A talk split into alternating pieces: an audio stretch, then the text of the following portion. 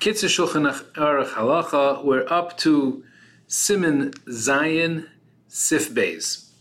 And we're up to the Birchas Hashachar and the halachas about them. So Birchas Hanoisen Lasechvi Vinah. We're talking about the bracha that he says that we can recognize. Well, Sechvi is a is a is a rooster that the rooster calls out when it notices that it's light, that it's that it's um that it's daytime, uh, or that it's daybreak. So we're we're making a bracha for that. That he gives wisdom to the rooster to know between the the the uh, difference between night and day. Um, so if it's not yet day, can you make a bracha that the rooster has has uh, seen the daybreak? The answer is no. The